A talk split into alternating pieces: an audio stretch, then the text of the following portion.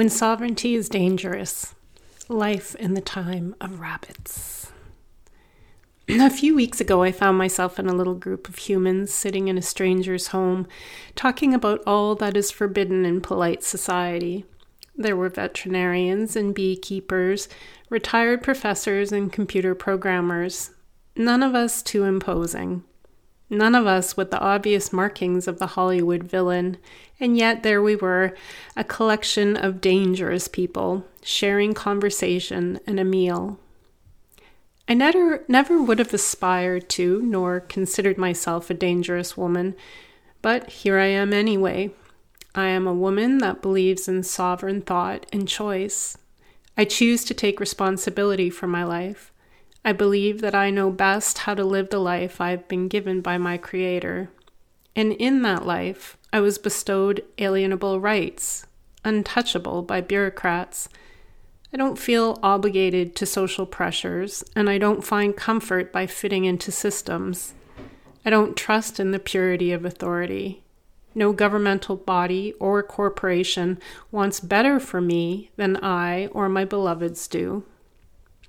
It's those things, once just a collection of values that most of us collectively agreed on and lived by, that now make me dangerous. It's irresponsible to not be the kind of responsible they determine to be responsible. To be responsible today means to do the thing they say is the right thing and don't do the things they say are the wrong things. We're to wait in the wings, eating our donuts and watching the news, waiting to be activated into whatever form they find most useful.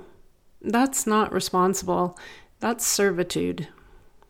All of their systems failed me, or maybe I failed their systems. School didn't work out so well with me, so they kicked me out. Their version of health care could have destroyed the health of two of my infant babies. I learned from a young age to stand firm in the face of white coated experts, no matter my insecurities or fears. Their dictates on health were obviously wrong. I abandoned those a lifetime ago. I take nothing at face value. I question everything, and then I dig and I dig and I dig some more.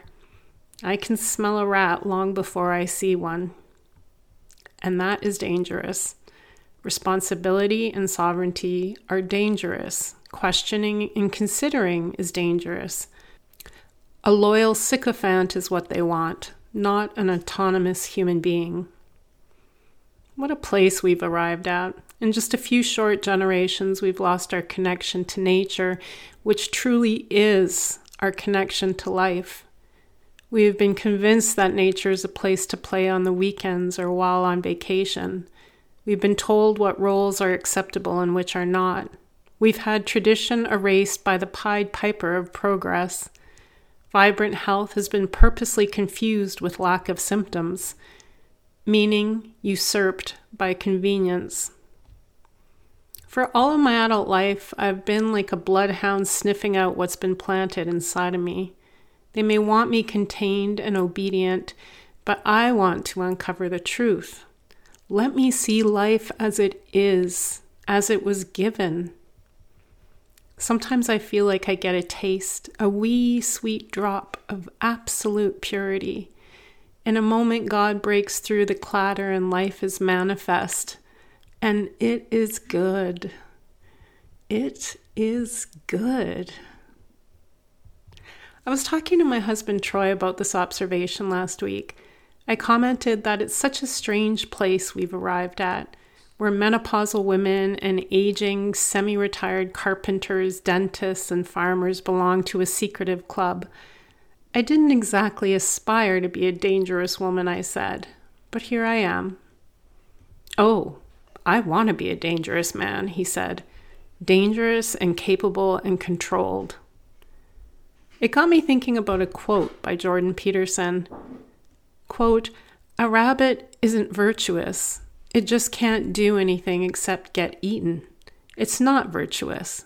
If you're a monster and you don't act monstrously, then that's virtuous.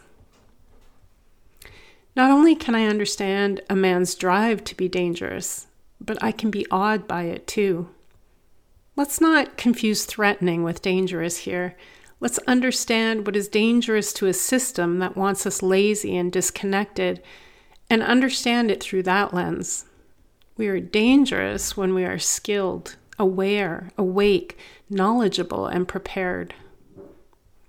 How I want to live, who I want to be, is in opposition to the desires of those that use their power to control. But that's not why I live as I do. I live the way I do out of love and devotion, not out of protest. I refuse to be dulled by their addictive offerings because I want to live intimately with the offerings of my Creator. I am growing in love and realization, not feeding fear and hate. I won't agree to my imprisonment by a digital device or a dopamine delivering toy for the very reason that they are wedges between me and my purpose. I will continue to take on the load of my life because it's the only way to know meaning. No more meek rabbits. We need more controlled monsters living with virtue and integrity. I never wanted to be dangerous, but if that's what it is to speak with courage and choose freedom and unabashed love over fear, well, then call me whatever you like. It doesn't matter. I know who I am and I can't be manipulated by those that don't. That's the end of the essay. And for those of you that are just listening, from here I have a whole bunch of extra stuff, including a slowdown roundabout roundup and um, some pictures. So I hope you'll go read that too for some links of some of my favorite things and some of the favorite things that I have recently learned or experienced. Have a great weekend, everyone.